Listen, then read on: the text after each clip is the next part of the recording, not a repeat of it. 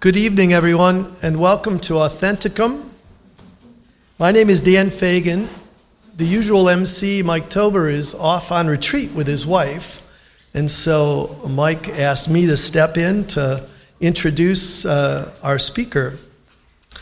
Uh, tonight's speaker is Dr. Daniel Wagner. Uh, Daniel has spoken here before at Authenticum. He is a philosopher, associate professor, and chair of the philosophy department at Aquinas College. He's a parishioner at Sacred Heart here and has four beautiful children and a wife, I think, as well. Father Ron will lead us in prayer. And as Dan said, Mike's away on retreat, and so let's pray through the intercession of the Sacred Heart of Jesus. In the name of the Father, and the Son, and the Holy Spirit, amen. Lord God, in the beginning was the Word, Ho Logos your plan for all creation, your plan for truth and beauty and goodness. We give you thanks for revealing your word to us and to helping us imitate Him on a daily basis by the grace we received through baptism. Help us during this time to open our hearts to the wisdom that you desire to reveal to us and to enlighten our minds through this lecture. We ask this through Christ our Lord. Amen. In the name of the Father, and of the Son, and of the Holy Spirit. Amen. Hello, good evening. Uh, first, I want to thank uh, Father Ron, Sacred Heart uh, Parish and Academy, and also Michael Tober for having me speak tonight. Um, it's an honor. In the fall of 2018, uh, some might recall here, I, was a, I gave an Authenticum lecture. I was entitled Aristotle on Nature Ancient Source of Catharsis for the Lived Nihilism of Modernity. Um, that essay is now uh, published actually in a journal called Reality Online, which is free. Um, I recommend you check that journal out. And also, if you're of the intellectual type, um, consider submitting a publication to it. I was invited then to speak again in 2019, but technical difficulties prevented that from happening. I was ready to go, just so you know. Um, and we had to cancel. Uh, and that talk was going to be on Aristotle's conception of nature uh, as a foundation for understanding St. Thomas Aquinas' doctrine of creation. I was invited to give that same lecture again in 2020, but COVID hit and we had to cancel again. So finally, I'm here again. Now I'm giving a different uh, talk um, at the request of Michael. But it's great to be back here again, a great honor. And to participate in this intellectual life in this parish, I just want to say what a blessing it is. Uh, we moved here five years ago, and I just, I'll never forget coming to the first Authenticum, and it was just, um, I was kind of, my mind was kind of blown. I've never been in a parish quite like this, so thank you. The topic of beauty in the classical tradition has received great interest of late, here in Grand Rapids and in wider scholarly circles. Last week at Aquinas College, our Catholic Studies program, uh, run by Dr. John Pinheiro, who's here, I believe, um, we had uh, James Matthew Wilson give a wonderful and enlightening talk on St. Thomas Aquinas and modern art. I was delighted to learn from Professor Wilson that Joyce, who seems to have fallen at the inception of, of modern art theory, was himself a good Thomist. I hope I'm getting that right. Um, of course, one of the great strengths, of Sacred Heart Academy's classical approach to learning is precisely its focus on an engagement with beauty. Um, the new principal at St. Stephen's School, Elizabeth Black, is also inspiring a whole new curriculum with The Way of Beauty. Um, Roger Scruton made a splash with his uh, treatment of beauty around 2010, and he also has fantastic um, uh, lectures online that you can watch, or uh, uh the BBC, I think, put them out. Um, and re- more recently, in 2020, Catholic University of America Press published a fine volume of articles entitled Beauty and the Good Recovering the Classical Tradition from Plato to Duns Scotus. Um, it's edited by Alice Ramos and includes essays from such scholars as D.C. Schindler, Michael Pakaluk, and I have to mention my dear friend Daniel DeHaan. I myself began to think more seriously about beauty a few years ago as a result of some wonderful dialogue I had with my art historian colleague, Amanda Lahikainen. While my research as a Thomist and an Aristotelian focuses primarily on the philosophy of nature in connection with ethics and theology, I'm yet in a position, I think, to say something important about beauty in the classical tradition. This is because for Plato, Aristotle, and also St. Thomas Aquinas, the good and beauty have a certain equivalence, identity, and convertibility, as they're both intelligible aspects of nature, being, or reality. In fact, as we will see, there's often a difficulty in translating Plato and Aristotle um, on the good and the beautiful. The term they use often is the same one, to kalon. The actual title of my paper now Michael wouldn't let me give a longer title. But here's what it really is. Uh, and it's on the handout. And if you don't have a handout, there might be some floating around. You might want to grab one. It's going to be a tour through the text. That's my plan. Plato and Aristotle on nature, the true, the good, and the beautiful. You really can't talk about one of those concepts without talking about another. What I will focus on here is the connective meaning between being as nature and moral good with what we now call aesthetic value, right? What is beautiful or ugly. Um, so we have the term aesthetics in English, which is from the Greek word aesthesis. Uh, this is on your handout. So I kind of have like a mini lexicon of terms that I think are important for thinking about beauty in these thinkers. That's at the beginning, and then I have a list of, of texts, okay? So I have an entry on aesthetics, aesthesis, and aesthetics. Aesthetics is now known as a branch of philosophy treating art and our experience and valuation of art, and also the natural environment. By its various definitions and uses in thinkers like Plato and Aristotle, uh, we know that it means, uh, aesthesis means sense perception or sensation. Of course, what is sense perception or sensation? Its meaning includes the physical organs of sensation, uh, the object sensed, the aistheton, um, and also the mental or intellectual interpretation of the object sense. All of this at the same time, so aesthesis is a fairly complicated concept. So, in thinking of the meaning of this ancient Greek term, think of some object in the environment being made present to your awareness by the medium of an organ, as in color and shape by the seeing eyes, the tactile by the touching fingers, what is smelled by the nose and what is heard by the hearing ears, or what is tasted by the tongue. Further, think of your sense perceptive experience of the meaning of the object in relation to yourself as attractive or pleasurable, or as repulsive or painful. And then the meaning of the object in itself without a relation to you. We're doing all of that in sense perception. So, for example, aesthesis, sense perception, means Seeing the mountain spring as clear and flowing, smelling it as odorless, and feeling it as cool, hearing it as tinkling, tasting it as perhaps milky, sweet, salty, or bitter, depending on mineral content, and your interpretation of the stream as fluid that will quench your thirst and cool you, so it's attractive. Finally, your understanding of the stream itself as a water. Maybe you're thinking it's H2O. In treating aesthetic value, then, we're interested in what we perceive to be good and attractive or bad and repulsive through our sense perceptive understanding of the environment. My primary goal here is to shed light on what Plato and Aristotle mean by what is aesthetically valuable in art, that is, what is beautiful in the arts, by connecting their accounts of how we know beauty in sense perceptive acts to their accounts of how we know the good and nature as being. Of primary importance, or the takeaway, if you will, is that by connecting beauty to the good and nature, Plato and Aristotle provide us with an objective criteria for aesthetic value.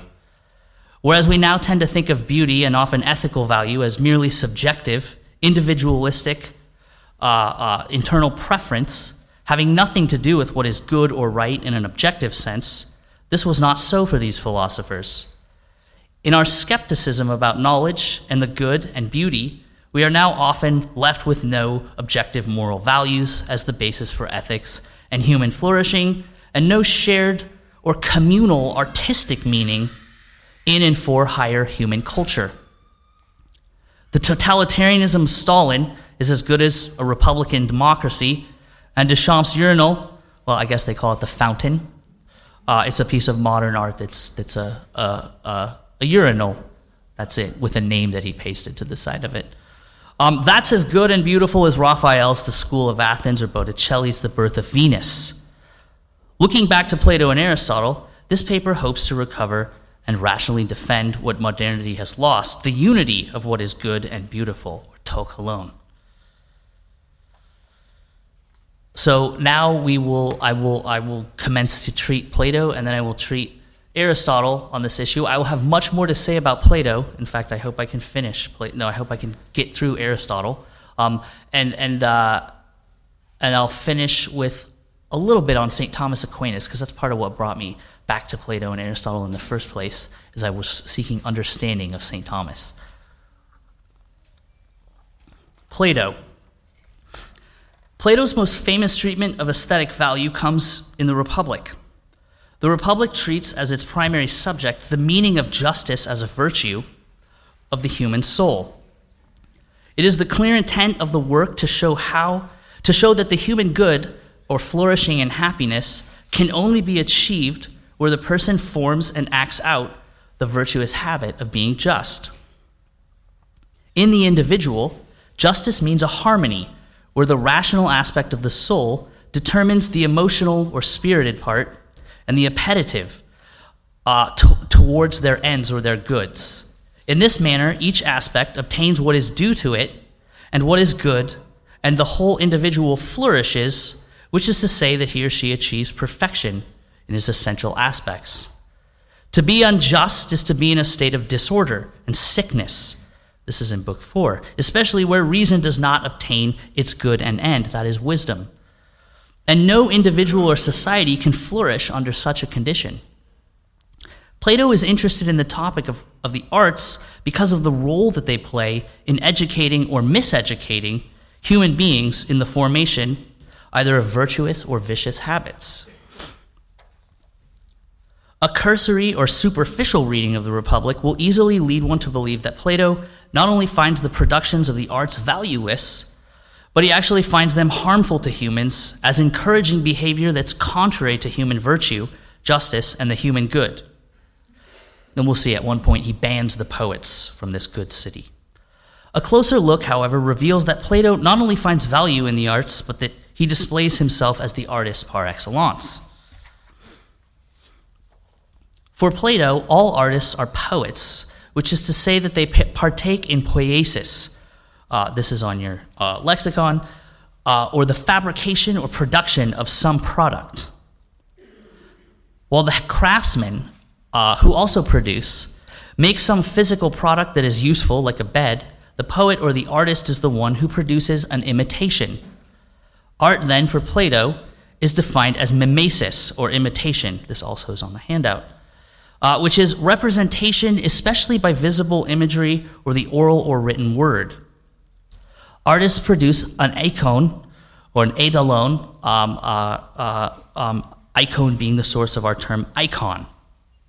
That is, it's an image or a likeness of what is real in sensible form. To fully understand Plato's definition of art as mimesis, it's necessary to understand his theory of what is real, that is, ontology, and how we know it, that is our theory of knowledge or epistemology. On what was at least Plato's approach at some time in his career, what is real is the abstract, separate, invisible, immaterial, static, or immobile. Eidos, the form, this term is also on your handout. Uh, and, and some of you, no doubt, have heard of Plato's famous theory of ideas or forms, and that's what I'm discussing. Eidos uh, is from the verb Eido, it means, it means literally, thus, the look of something, although that is almost never a good translation. Someone here will probably argue with me about that. In its original use, then, it actually signified the physical form and its beauty. Thus, we have a passage from Herodotus, this is quote 1, where a husband is spoken of as praising immeasurably the, uh, the eidos, uh, or form, of his wife. In the Greek mathematical, philosophical, and medical traditions, however, the term came to be used as a classificatory concept. And this was prior to Socrates and Plato. They picked it up. In other words, thinkers working in these traditions use the term to designate itself another term, a classifying term, signifying a class of individuals.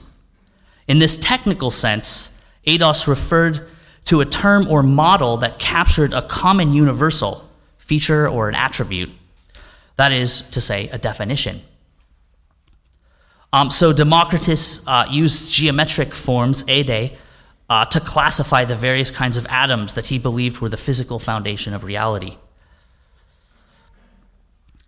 We have a text in the Hippocratic corpus where eidos or form is used to signify the generic bodily constitution of certain, a certain population of women in connection with their deaths. Um, the, the ancient theory of the, the humors or the moods, uh, these are eide forms, okay, definitions. Um, note that as a classifying concept, of course, eidos or form is not a sensible or physical thing. Rather, it's an object of thought and invisible. Plato inherits and develops this theory of understanding by classification in terms of kind, but in his account of reality or ontology, he also reifies or makes real the idea, uh, conceiving that ideas exist as more real than the things we see and touch. And I can go into his reasons for thinking this if you would like in the Q&A. So for example, the abstract form or eidos of honeybee as a flying, stinging insect that collects nectar and pollen, produces honey, and lives in a colony is more real than particular honeybees we perceive by aesthesis or sensation. Indeed, this eidos makes the particulars to be what they are and allows us to know them as such. In dialogues like the Timaeus and the Republic, Plato further expresses the belief that these forms or ideas that make the material things to be what they are and allow us to know them as such are themselves produced or made by a divine reality, the one, the good, or God. He's going to avoid saying that. For Plato, there are three kinds of making or producing. Uh, that is to say, poiesis. First, as he expresses in Timaeus, beings of the world are produced by a divine being, a divine craftsman, a demiurge, who makes and impresses the forms of being on matter so that they exist as given to us in the sensed world. Second, there is the production that happens in the technical arts. Techne, I think I didn't put this one on there, I should. Oh, no, I did. Okay, the technical art of the techne is uh, it's an organized body of knowledge that, that produces some product. Um, as when, say, a carpenter imitates the form for example, of a bed, so as to produce the bed in the wood. Finally, there's the imitation of the poetic artist, where the artist produces the appearance either of what God has made to be in nature through the forms or what the artificer has produced for use, like the bed. In his critique of the poetic arts, Plato uses this theory to express what initially appears to be a pretty low estimation of the value of what we call art. Using the example of the bed, he notes that there are three ontological versions of the bed the form or the idea, the eidos, uh, which is the true bed, the one that the carpenter produces in the wood, which is like the true bed, and finally the one that the painter makes, which is merely the physical appearance. The philosopher's view of art as of little value, then, is apparent in the fact that the poet, as an imitator, is furthest removed from the truth and reality of things. This is quote 2 then on your handout. Thus, imitation, mimetike, is far from the truth. And because of this, it seems to produce everything in perfection, but it possesses a small part of each thing that it imitates, which is the image of the sensed thing. It is the fact that the imitator is so far removed from what is true and real, the separate eidos, and that the mere appearances of things do not disclose their true natures or being that leads Plato to be critical of the mimetic arts. The problem, to put it precisely, is that the artist can imitate and produce appearances without knowledge of the truth and what is being imitated. Most importantly, this means that the artist can easily go astray and produce false imitations, thus misleading a viewer or an audience. It is for this reason that Plato exiles the poet that would imitate all characters, good and bad, from the good or beautiful city and we should say the terms good and beautiful are on the handout also, to agathon and then uh, to kalon. Um, here, the good and beautiful city is the Kallipolis, which is also at the end of the lexicon, right? So it's the beautiful city that he's discussing, and ironically, he bans those who would imitate what is beautiful. What poets, we must ask, is Plato concerned to ensure have no role in the education of citizens of the good city? Those poets that present the divine or the gods as being like disgraceful humans first must be banned. That's in book three. In book 10, his attack is more focused on Homer and other tragedians. The problem Plato conveys is that while this poet is supposed to be presenting an imitation of beautiful things, virtue, and political order, he actually knows nothing about these things. The virtues that Homer values most of which the tragic hero Achilles is the model, would be courage and then the honor that comes with it. Um, and we could, we could take this as a foundation of what might be called the Greek warrior ethic. Plato and his teacher Socrates, of course, held that the highest human virtue is wisdom, achieved by the perfection of the intellect. The real problem, thus, is not with the mimetic art per se, rather, it's that Homer, not knowing that the true good and beauty of the human lies in the invisible and immaterial perfection of the form of the mind, was incapable of imitating it properly so that his audience could be elevated in thought by the image to look with the mind at what is truly good and beautiful. This poet uses the appearance of beauty and order in images and metered words to speak and imitate falsely what he does not know conveying that the human good rests only in courage and honor. Worse, in presenting this false image um, of reality and what is good, that is, in neglecting the virtue of wisdom, the poet appeals to the emotional part of the human soul, persuading it, Plato says, without reason. Having heard or read the Iliad, are not all boys persuaded in the spirit and emotion to love beautiful Achilles and want to want to be like him? If only in the youth of my childhood in the 80s, I could have been reading the Iliad as opposed to watching the cartoon G.I. Joe, which I myself learned was a false image and quit watching because no one ever died. And I realized there's something wrong fundamentally with this. Okay. To be sure, Plato thinks Achilles has part of virtue courage. However, he does not display the whole of virtue in his poetic art, nor the best virtue, and to follow him down the path of the warrior is to miss the point that true human perfection is found in the exercise of the intellect. Also problematic for Plato is the fact that poetic tragedy encourages us to irrational and unhelpful levels of grief. He thinks rather we should turn to reason to seek a cure in our grief. As will be shown presently, part of the meaning of beauty for Plato is what is ordered and measured.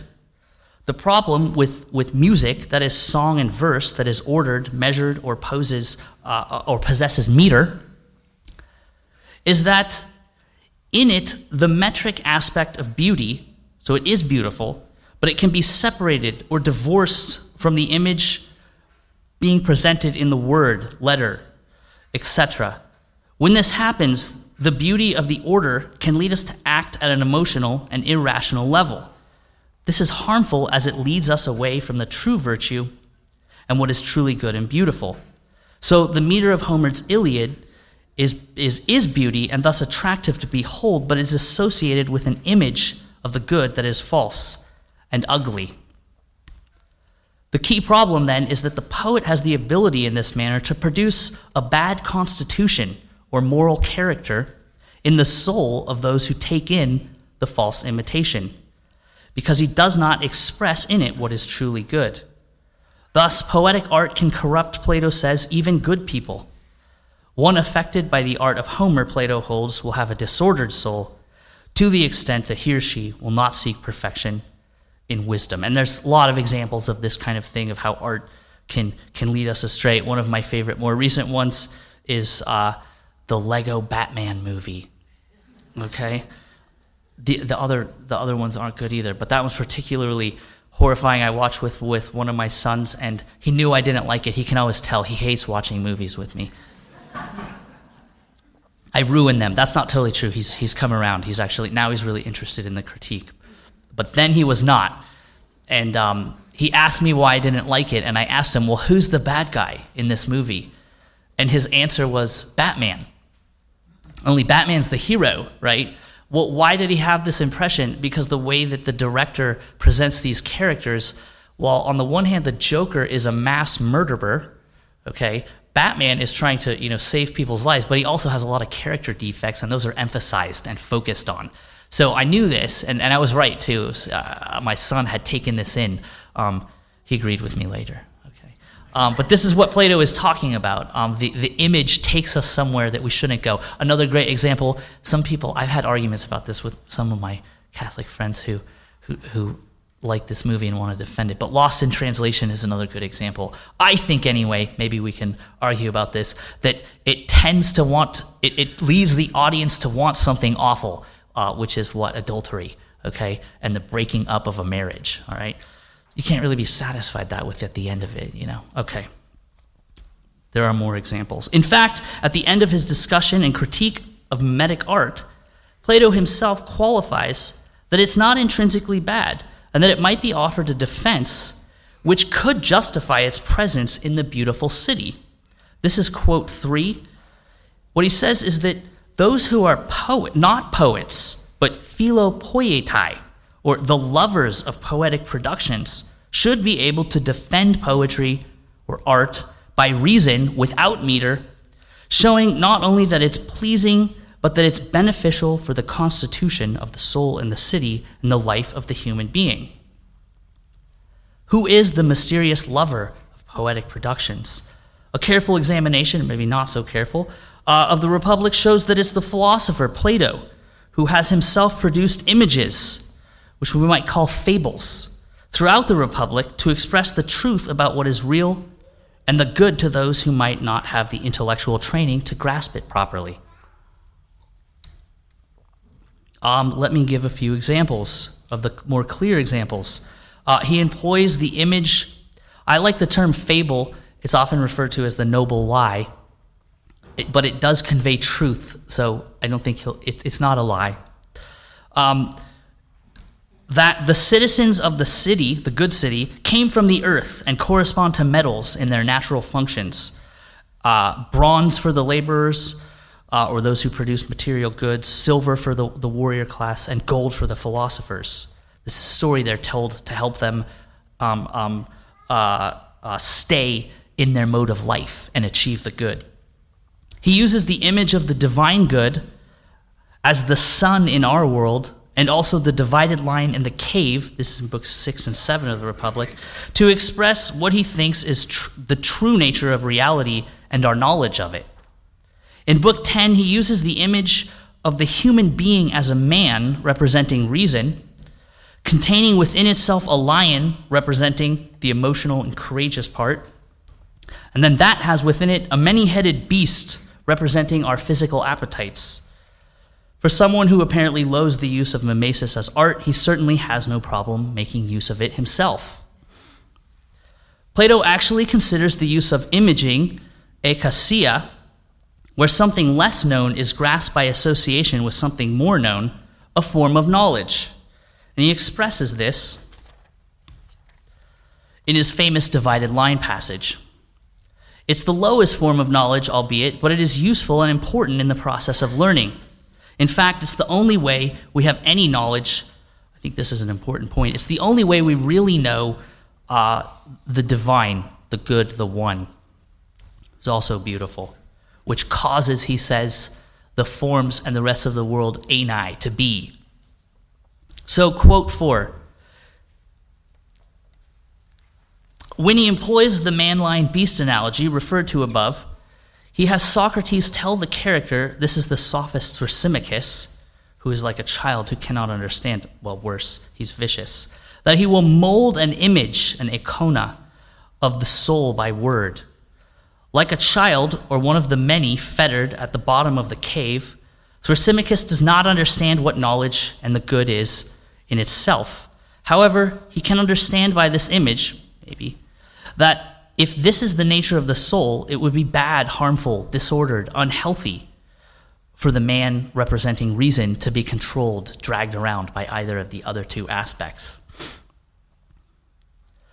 What is it precisely that Plato holds to be the truth about being and the good and the beautiful that the mimetic artist is supposed to imitate? He tells us, this is quote 5 explicitly, Book 10 of the Republic. Is it not the case that the virtue and the beauty, sometimes kalos has two lambdas, I don't know why, don't ask, and the proper order, maybe someone here does, and the proper order of each artificial tool, animal, and activity is nothing other than the object for which it has been produced, that's the case of the artifact, or brought into being by nature. And I have an entry on phusis in there, um, and the term he uses is connected to that. That means to be brought into being by nature. Here, then, we are given the key to understanding beauty as it is equated with virtue, the good, and the order of things toward their artificial or natural ends or objects. How is it that we are to come to know such an order? And what precisely is it then that constitutes beauty?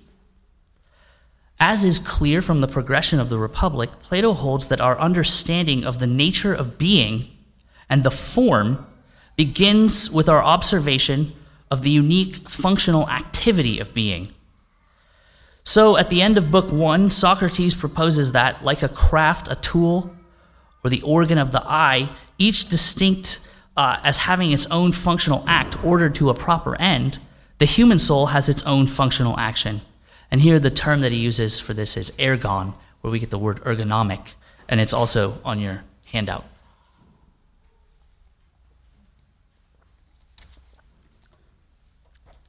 So some scholars think this account is irrelevant, like John Rist. I think because he's a Humean, so he doesn't accept it. I'll leave that aside though. Virtue is a disposition of excellence that is needed for the functional act to be achieved well or completed in its end. The human ergon initially is said to be, is what he says at the end of book one, taking care of things, ordering or ruling and deliberating, all of which imply reason and the intellect. In Book 4, this account is refined, where we learn that the soul of the human has three aspects or formal powers, each with their own functional act and, and corresponding virtue. So, reason corresponding to wisdom, uh, the emotional or spirited part, uh, which, which corresponds to our ability to be courageous or cowardly, and then the appetites, which corresponds to the virtue of moderation. Having conveyed that this account of book of this book 4 account requires more refinement and following his account of definition or division from the Phaedrus and the Sophist, Plato then explains that we must first properly define the nature and form of the soul before we can understand what its good is. As he explains, we analytically define the human soul by expressing it as a capacity or a power ordered towards a distinct end or good. And I put the quote, uh, it's number six from the Republic. It's a parallel to the to the to seven and eight, which are from the Phaedrus, where he he sets out this method of division or, or definition. I'm going to read from the Phaedrus because I like it more, but it's the same account. So uh, here in seven and eight, Socrates seeks to explain how a proper account of being of something is given by the philosopher. In both cases, and the, this is in the case of medicine and also in philosophical dialectic or understanding, one must define nature. The body in the case of the one, that is medicine, and the soul in the case of the other. That is well then, and consider at length what both Hippocrates and true reason say concerning nature. For concerning the nature of anything whatsoever, must we not reason in this manner? First, concerning that which we ourselves wish to be technically knowledgeable of, and to be able to make another as such, we must answer as to whether it is simple or multiform. Does it have many forms? And then, if it is simple, examine its capacity or power. Dunamis is the term, what it can do. What, what it is naturally productive of in relation to the act it holds, or what it is in relation to the affection, the thing that acts upon it. And if it has many forms, these being numbered, as we said regarding the one, to see these and say of each of them, what is the act for which it has naturally come to be, or what is the affection for which it is naturally, and what acts upon it. This is an incredibly, I think, awkward passage, but he's trying to express something that, uh, that um, is newly being expressed, at least I think, um, it, will later be more clear um, when, when we look at Aristotle. The being, nature, form, and so the beauty of a thing, thus, is understood as the intelligible order of a power or capacity to its proper end and object. What is one in being is two in relation in terms of power and in relation to its object and end. My, this is my, why does Plato sometimes refer to being as dyadic or two? This is why, because it's a relation, capacity to object. In the Cratylus, which treats the topic of how to properly give names, Socrates explicitly identifies to kalon, or beauty, with the exercise of a power as achieving its end or object and perfection he suggests that the term kalon actually derives uh, from, from a verb kaleo, which means to name, because naming as a performance itself is beautiful as the work of the mind. This is quote 9.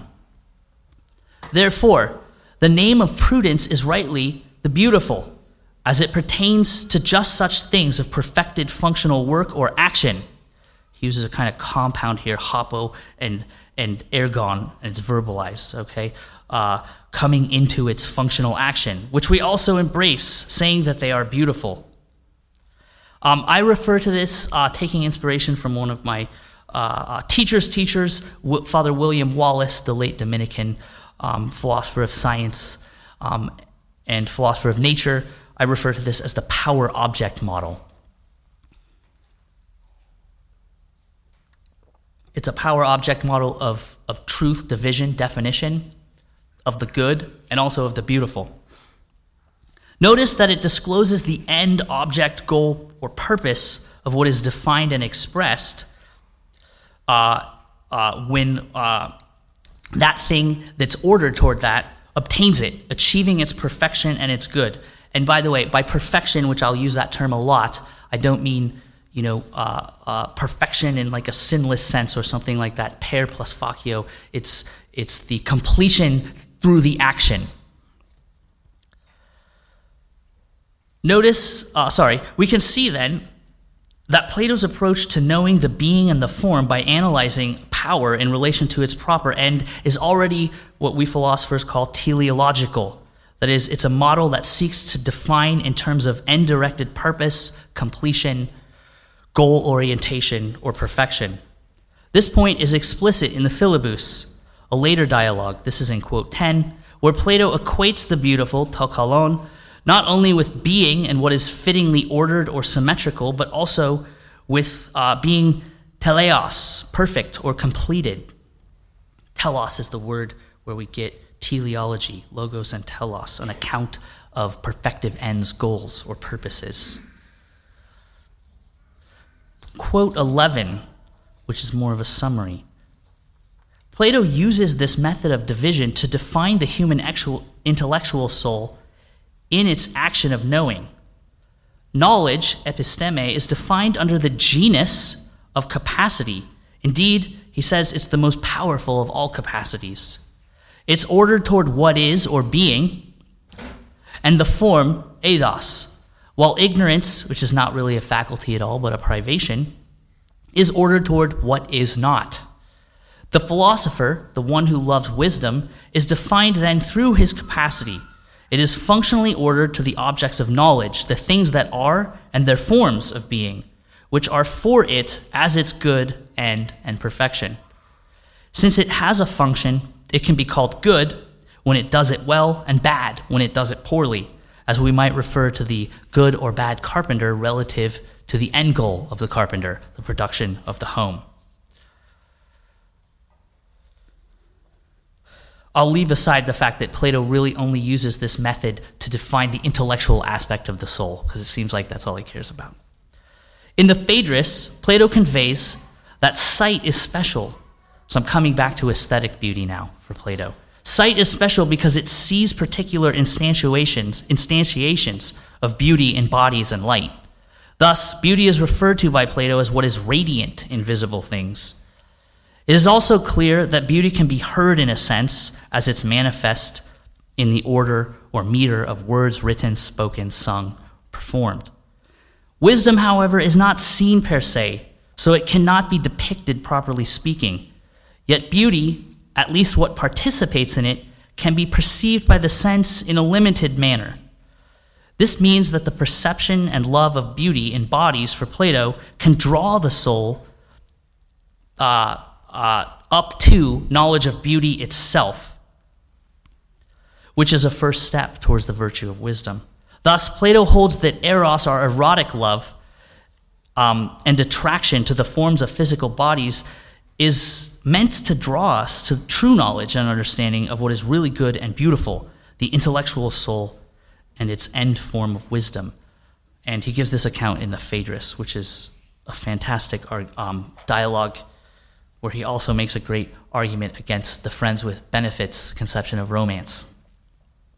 Similarly, in the Symposium, Plato has Socrates and the mystical woman, the Diotima, express that love is the desire of beauty as not permanently possessed.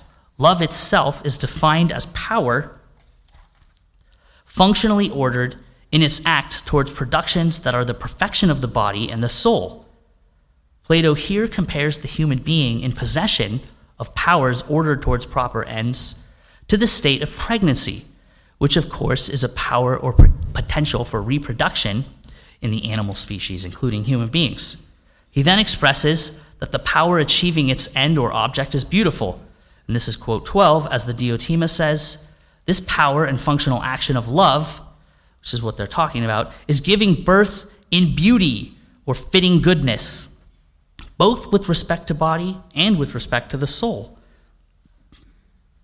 When male and female produce as lovers, their fruitful act is beautiful, being harmonious, ordered, and fitting for them by nature, and it is even divine as it allows the couple to participate in immortality.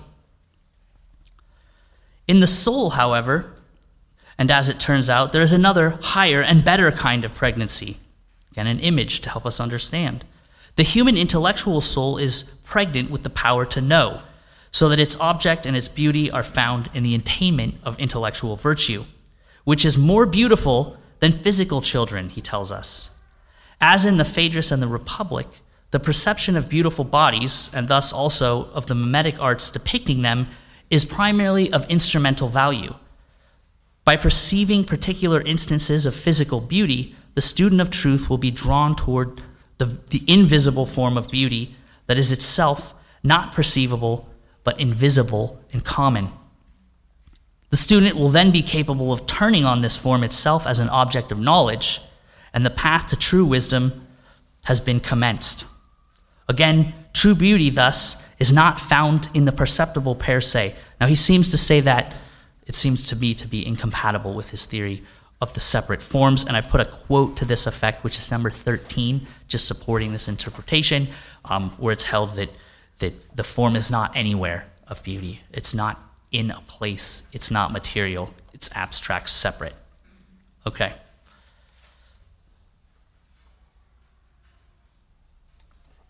It took me 42 minutes to get through Plato, and I'm not even finished. Poor Aristotle. Um, what does all this tell us about beauty and aesthetic value in Plato? Let me summarize the key points. First, beauty exists as the good apprehended by knowing the nature of being. The nature of being is the form, which is what is beautiful in perception. but it goes beyond perception. The form is an order of a power toward a proper object and or goal. Thus, on Plato's account, we will value and find things pleasing or beautiful when we know them as existing formal power in relation to their proper object or end. This also means that if you don't know, if you haven't apprehended this relationship of capacity to end, you're not going to see the beauty and find it pleasing. So you need education. What is beautiful is what is perfect in act by nature. There is beauty then in a well made tool, which is a certain form and power ordered toward a certain action and object. I think of myself as a child beholding uh, this finely made knife for the first time. I didn't even know what to do with it, but I just found it pleasing to contemplate to the point of distraction. And then I cut myself very badly with it, of course. Um, and you could think the same thing with a, an implement of gardening or carpentering, etc. There is uh, there is beauty in an organic thing, like an eye, which is formally constituted so as to obtain the object, the presentation of color and shape in our awareness. For Plato, the nature of the human being is such that each is ordered towards perfection in the expression of the virtues, especially wisdom. And yet, no one individual can achieve that by him or herself. In fact, by natures, humans need each other in a community with a division of labor and a system of education in order to live out their functional acts, flourish, and be happy. He gives this account in Book 2 of the Republic. Accordingly, given the natural capacity, there is beauty in the city, which comes to be by nature, so that each person composing it can, can flourish and be happy, which is rationally ordered by its laws and education, so that its people express their virtues of moderation, courage, wisdom, or prudence. Indeed, Plato calls this city again the Kallipolis and indicates that it is beautiful, like a measured song or verse, calling its state or disposition a harmony.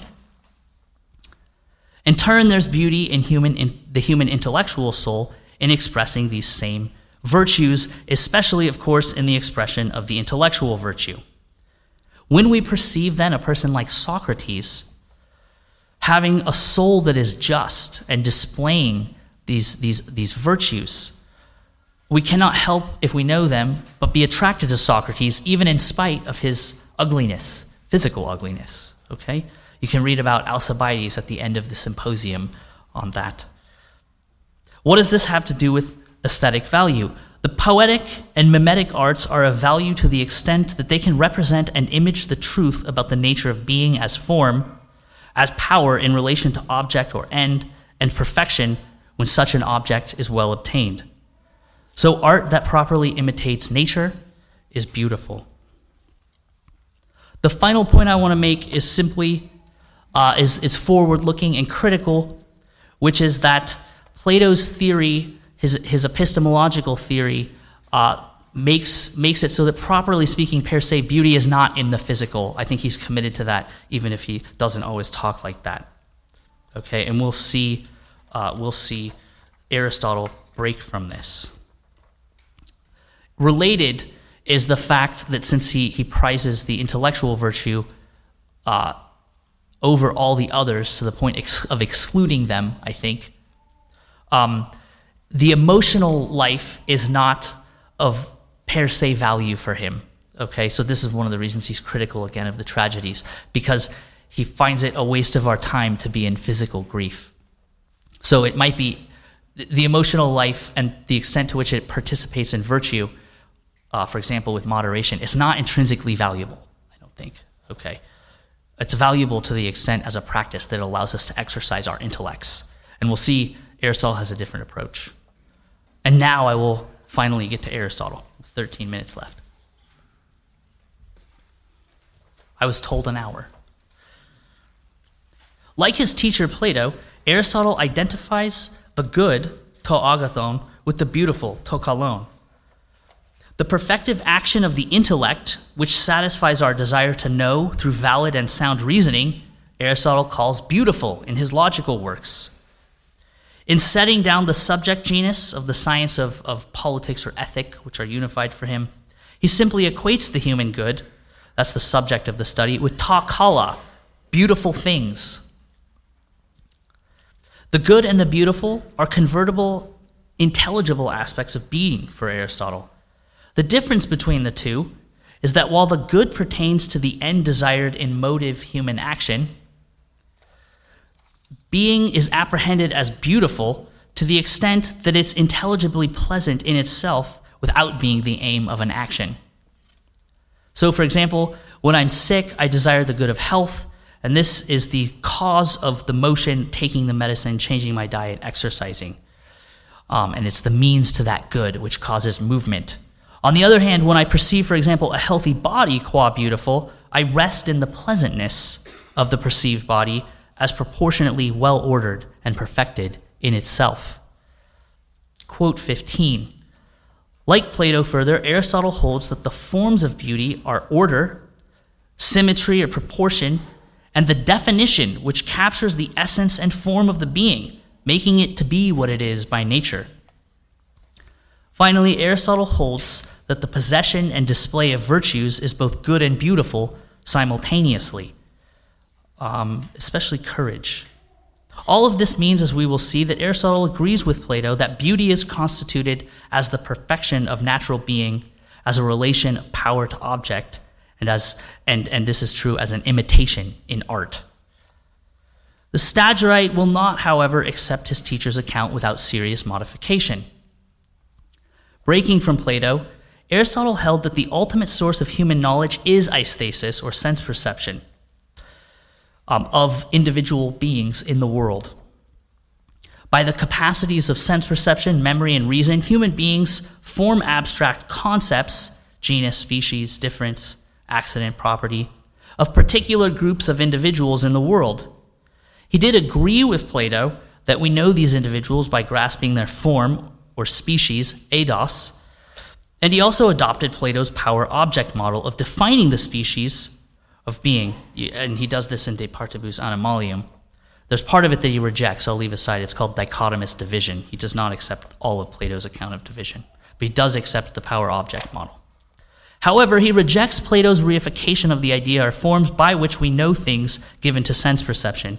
In fact, in the categories, he tells us the individuals of the world of nature are primarily what is being, ousia, or reality. And without them, we would have no ideas.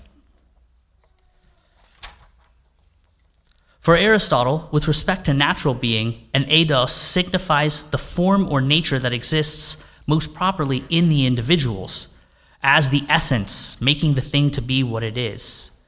Thus, what is most real in nature, for example, are the particular honeybees, not the abstract definitions we form of them, which nevertheless do express the form that is immanent in the particulars. Note then that Aristotle's epistemology already changes the meaning of what art would be as mimesis. Mimesis will not be a copy of a copy, as it was for Plato. Rather, the artist will be imitating or representing the forms of things themselves, as these come to be known through sense perception.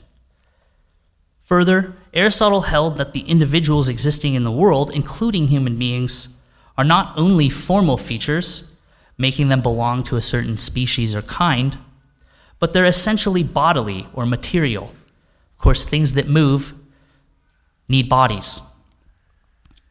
This doctrine is commonly called hylomorphism. It's a compound of hule, meaning matter, and morphe, meaning form, shape.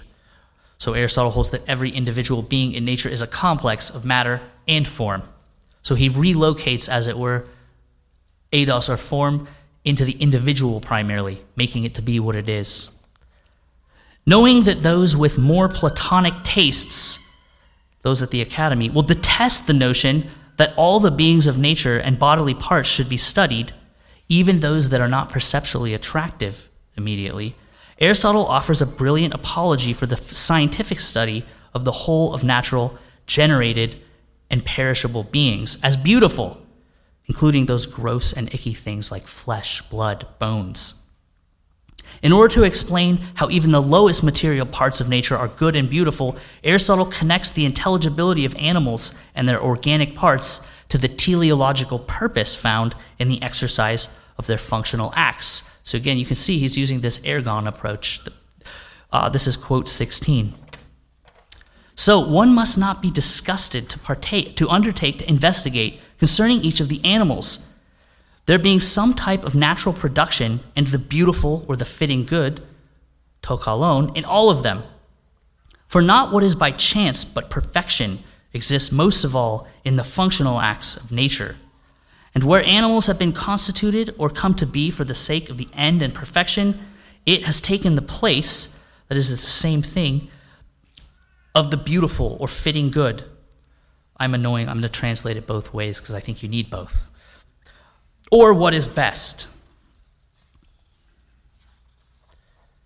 The organs of the body, thus, are beautiful in the obtainment of their end for the sake of the whole to which they belong. To the extent that flesh, blood, heart, lungs, brain, etc., are ordered to the end of the animal living and flourishing as the kind of thing it is, these parts are beautiful. Thus, and I'm taking an, an, example from book four of Parts of Animals. When an animal like a, a marsh dwelling bird, a heron, lives out its life activities in the marsh by exercising its organic powers well, namely moving by its long legs with clawed toes, as opposed to the short legs um, um, with webbed feet of its cousin, the duck, and nourishing itself by its distinctive attenuated bill and long neck, this is good and beautiful. Imitation of such beauty in art, of course, will also capture the beauty of nature and be attractive to us. It's a commonly depicted animal. The doctrine of hylomorphism, in turn, has a profound consequence for how Aristotle thinks about human virtue and the human good. Because we're not merely intellectual forms, but also animals with sense perceptive, appetitive powers and emotions by nature, Aristotle held in his Ethics that habits that allow us to exercise these capacities well are really intrinsically good for us and not merely instrumentally valuable, as we saw in Plato. Thus, the moderate and courageous use of our sense perceptive and emotional capacities is really a perfective good. By being properly measured in obtaining their objects without excess or deficiency, our animal emotional faculties cooperate and participate, as it were, in our rational, deliberate life. So, for example, it's perfective and virtuous for us to consume a healthy and pleasurable diet and to exercise. And it's good that we have reactions like empathy uh, when fellow friends or humans need our aid. It's good that we become angry when we perceive injustice. And it's good that we feel joy in exercising and in perceiving our animal capacities. These are essential human powers or capacities that obtain perfection and good through their exercises. Consequently, they're beautiful too. The intellectual and moral virtues that express perfections are not only good according to Aristotle, they are beautiful. This is immediately apparent in his famous functional account of the human good, which comes at Nicomachean Ethics 1 7. So I've put a long quote here. It's actually much longer, it's one sentence, uh, it's twice this long.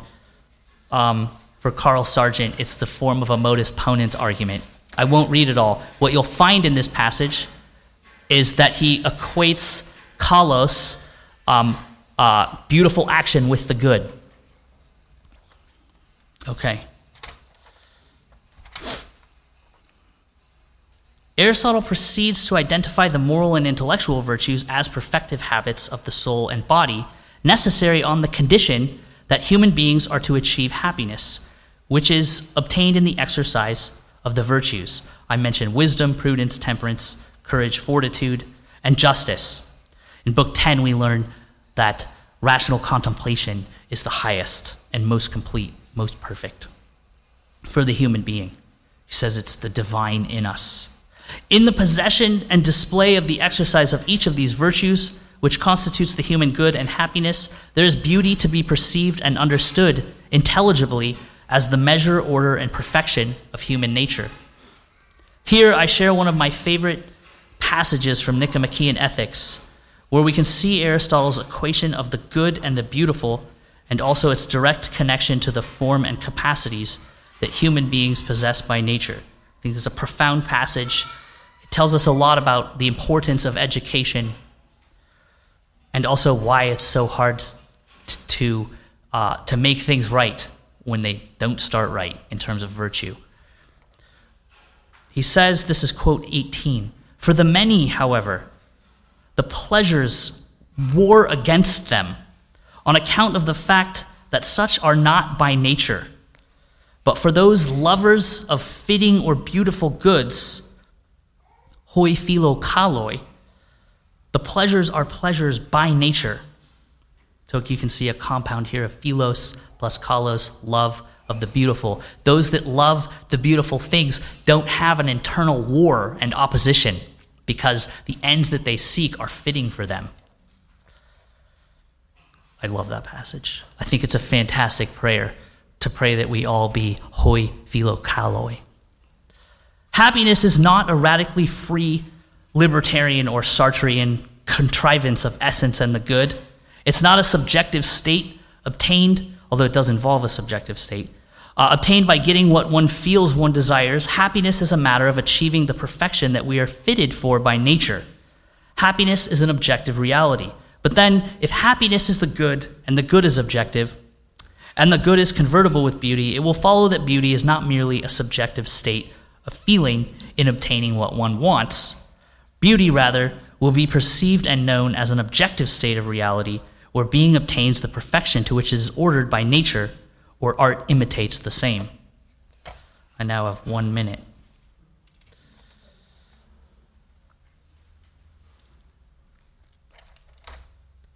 Oh, good. I'm further along than I thought. Let me just read the passage on poiesis and I'll finish with Thomas Aquinas. This is Aristotle on the poetic arts, which he treats in the Poetics. We don't have all of it. He promised to write it, we lost it. Quote 19 Tragedy, thus, is the imitation, mimesis of action that has serious weight, brought to full completion and of magnitude through compassion and fear, bringing forth a catharsis. So, in short, what he thinks is that uh, the tragedy is actually an important and valuable and beautiful art because it allows for the release, what we say, repressed emotions that we otherwise can't get out. So he finds value in it. He thinks it's good because these emotions need to obtain their object. So crying while you're watching um, Band of Brothers or Saving Private Ryan, that's cool. We can do that for Aristotle. It's perfective and good. Okay? Okay. Let me finish by just reading the quote from St. Thomas Aquinas. It's quote number 20, just to give you an idea of why, if you want to understand what St. Thomas Aquinas thinks, he want to go back and see what Plato and Aristotle have to say. He says, For beauty, three things are necessary. First, integrity of perfection. For those things that are broken or lacking perfection are, in virtue of this fact, lacking beauty. And second, proper order or consonance. And third, clarity or splendor, so that those things brightly colored are said to be beautiful. And that's the next part of my project, and there's much more to say, and eventually I'd like to ply it to art history, but I have a lot to learn on that, as you can see, because I gave very few examples. Thank you for your time and your consideration.